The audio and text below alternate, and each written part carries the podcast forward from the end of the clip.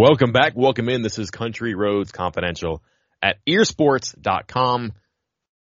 Welcoming in Chris Anderson. I am Mike Casazza. Spring football. Tomorrow afternoon, Chris. It has been quite some time since the crisis in the desert, as Neal Brown has called it. Pedestrian offensive performance sends the team into a, a eventful, I guess, portal happy offseason Fresh slate though. Canvas is blank. Sun's out. Flowers are blooming. This is the dawn of a new season, year four for Neal Brown. And I don't know if it's good or bad, but it begins with trying to identify a starting quarterback. That is obviously what we're going to be talking about for the next 15 practices. That concludes April 23rd with the gold blue game at Mountaineer Field. Before then, we're going to evaluate, track, obsess over Garrett Greene, Will Crowder, Nico Marchiol. Chris, I can't think of any other way to start the spring or a discussion about the spring than fixating upon quarterbacks. I can't think of a better way better way to start our spring practice uh, what first take style discussion than talking about a position that likely will not be decided during the spring. Is that correct? There's there's my first first take. Is that correct? Are you feeling the same way? You think are you think we're going to get an answer before the spring? Let's start there. We're gonna have a fork in the road when JT Daniels visits. Absolutely. How awkward is that going to be? He's going to be standing on the sideline watching these three other three quarterbacks go through spring practice in a week. Yeah, um, and absolutely measuring himself against them. And let's be honest, so too will Greene, Crowder, and Marchiol. It's just going to happen. There, there's no way that I don't. I don't know how big he is. I don't know how much he matters for the spring. It's a big shadow because that's a guy that that you're obviously interested in bringing in for one, maybe two years because you just don't know about the quarterbacks you have. They should be pretty grounded. Greene, Crowder, Marchiol that they are, for all intents and purposes, nobodies right now. And I don't mean that in a way to to denigrate them, but just to say they haven't performed, they haven't proven anything yet. You you might argue the same is true of Daniels as well, but I think a big part for either one of those three guys, and maybe all three of those guys, is just going to be how they perform relatively early in spring and relatively early in this process with that big shadow looming. If those guys can go out there and and stick in the pockets like they're supposed to, throw tight spirals, put an arc in the ball, let a receiver run through a deep pass. Don't screw up and just perform. I think that's a good sign because there is some pressure involved with that guy visiting because that's a replacement part. And it's probably going to push one of them out, um, but it may also push one of them up. And sure, having him on campus means this is a guy that we are already interested in having. Doesn't mean they're going to pull the trigger on it. Doesn't mean they're going to offer. It doesn't mean Daniels is going to say yes either. Don't forget that. But you might learn something about the other three. I think it's very easy to be pessimistic about this and say, "Oh boy," and and, and I'm doing the same thing here, saying, "Oh boy, they don't like the three they have right now," and the person that they don't know about, they're more interested in. It might also be true that this could be good. They might see something competitive. They might see something distinguishing out of one of the three guys who are on campus who says, I know that's JT Daniels. I know I'm here. I know I have an edge. I know I'm going to use these practices to my advantage. And it, that's where I think this one's different for me because we've seen Neal Brown do this before. Uh, he, he, is very he's very smart about the quarterback spot and bringing guys in because the the as we all know, quarterback's most important position on the field, and you have to do whatever it takes to get the right guy in there. No matter if you think maybe you have a guy that might be the guy a couple years, it doesn't matter. If the guy is not the guy right now, you need the guy. You need to go get the guy. And we've seen him do that before. As soon as he got on campus, went out of his way, fought with Oklahoma about getting Austin Kendall in um, uh, on campus and, and enrolled with the program. Got him in there, went through spring, and then immediately brought in Jarret Doege. And, and again, I don't. No one ever came right out and said, "Yeah, we looked at what we had and still said that's not good enough," and went and got Doege. Um, kind of reads that way, but this is you're recruiting a guy before you really get a look at him this spring too, before you get a really bad, a true battle between those three guys, before your new offensive coordinator and quarterbacks coach gets to make any kind of decisions. And maybe, maybe that's the first decision from Harrell is I want as many guys as possible. I want as many options as possible. And this guy, I know, and I know he can play at this level. Maybe these other three guys can play at this level. Maybe these other three guys are better than him at this level, but I know this guy is at least capable. So I want him as an option.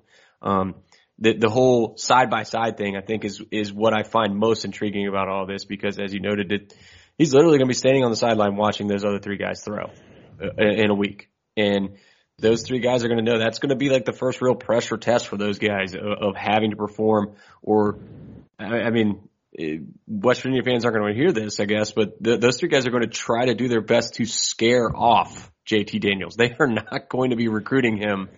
You, you think of players, they often have recruits on campus and, hey buddy, you should come here. You should come here. This place is amazing. Come on, come join us. That's not going to be the case in this instance. I'm not going to say they're going to be jerks to him, but they're going to do their best to try to look amazing so that Daniel stands on that sideline and goes, huh, maybe this isn't a sure thing that I'm a starter here. Fascinating. They're be in the same room and, and this will lead to another part of this competition I want to get into now. You're, you're going to have to have an alpha personality to be that position and you're going to have to have an alpha personality to not only distinguish yourself from Daniels or to stand up on the weekend he visits and say, no, no, no, I got this. Watch me. You're going to have to distinguish yourself in that room. And from what we know, the personalities already with Greene, Crowder, and Marchiol are are pretty dynamic. It sounds like too. It does seem like the three of them get along. I'm going to just take the coach's word on that, but I've also I know that for example, Doege and Greene got along, and you could see them out and about last season together, and they're supposedly competitors against each other, but they were able to coexist. Um, Crowder's been a part of that with Greene already. Marchiol, I, I wonder about like a guy who comes in with all of that that street cred, and who other guys look at and say, I don't know you. You haven't done anything here yet. I've been here a year. I've been here two years. And how does that work? But I also kind of like that, uh, friction. I don't know if that's the right word, but there's a competitiveness here that has to happen. And, and to hear Harrell talk about this so far and just, just, you know, the one time we sat and listened to him for, what was it, 25, 30 minutes, he was really big on, listen, there's no way around it. Yeah, they're young. Yeah, they have not, you know, stood in the huddle when they're down by 10 and got to get two scores. They haven't led a team week after week after week for, I don't know, a three game winning streak, a three game losing streak. They just don't have game reps, but it doesn't matter. You have to have an alpha. You have to have the head of your team, the head of your offense be the quarterback. And I think that as much as arm strength, accuracy, footwork, reads, progression, mechanics, that verve, that swagger, that quality that makes everybody look at him and say, I feel a lot better right now. One, that's what the situation needs based on the level of quarterback play last two seasons. And two, that's what Harrell and by extension Neal Brown needs to say this is a pick here too. So physically, the tools, all that stuff that will have to be on display, but someone who has uh, an attitude, a personality, a demeanor that I think elevates a little bit. Maybe there's physical shortcomings, but if there's a mental prowess, if there's a an attitude that is uplifting, I think that's going to carry a candidate pretty far and maybe across the finish line, and it's going to get started. All right, I gotta. Maybe I'll make this the hardest. This might be the hardest question I ask you right here in this on this short pod. But how much? I'm going to give you like a break it down 100 percent here. How much of this decision about the quarterback comes from Graham Harrell, and how much comes from Neal Brown? Are we talking 50-50, 70-30? It's a great question. You would like to think that, well, let me ask you this. Would you like to think it's closer to 50-50 or would you like to think it's closer to 100-0? Hmm.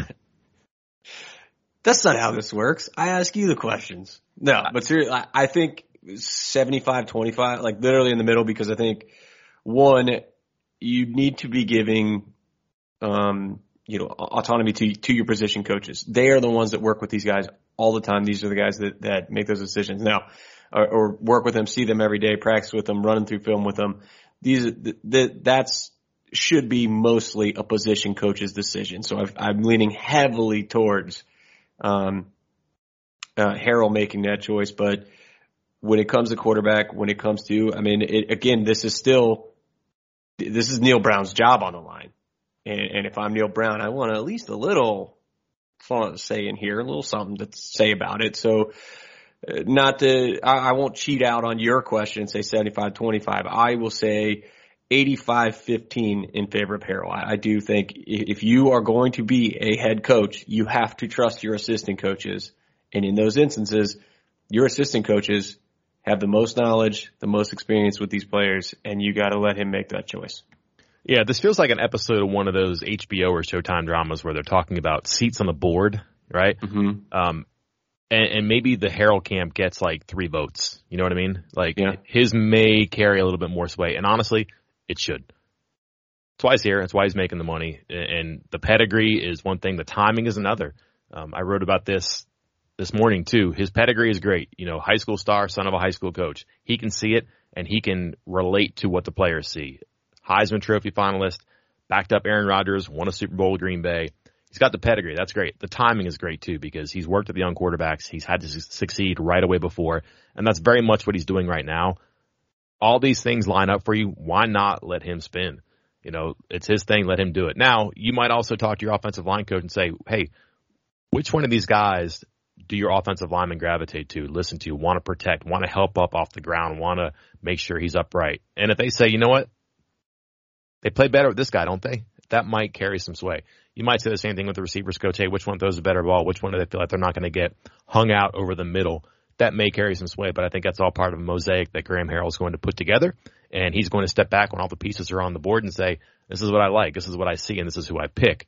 Um, I think it's going to be a bit of a, a by committee, but I think he's going to have more seats at the table. Did you just say Tony Washington's going to have a seat at that table? Of course. New wide receivers coach going to have some input on that. I, I do.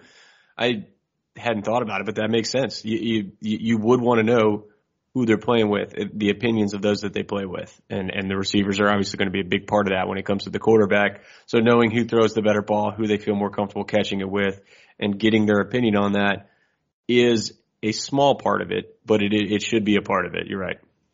And let's be frank, receivers were not shy about how they felt about the quarterback position last year. Um, Split room, split Yeah. room. That's why some left. That's why some had their playing time come and go last year. So maybe they listened to it this time. Maybe that's a lesson learned. And maybe we see some progress and maybe people who are happier and fall into more satisfied roles and the performance rises as a result. Chris, Yes.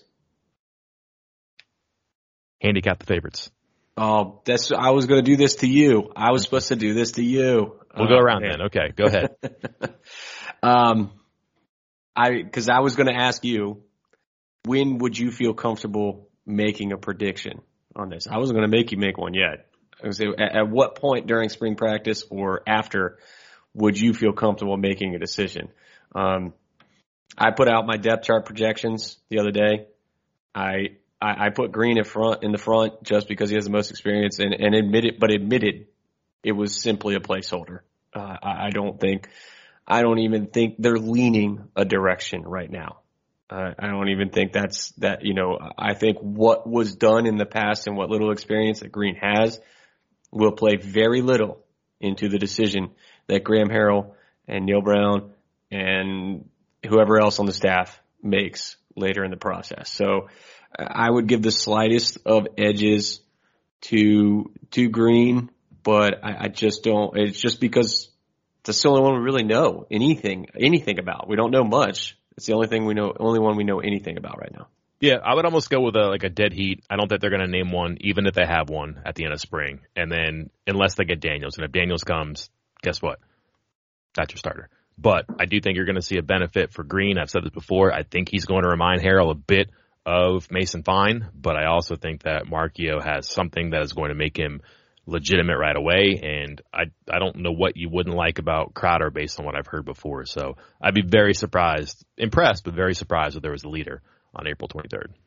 And there were some people in that receiver room as well. Speaking of split receiver room, because and what what we meant by that for those listening, um, there were some receivers who felt that uh, Doege was the better quarterback option. Some receivers who felt that Greene was the better quarterback option. There were a couple of receivers who felt like Crowder threw the best ball.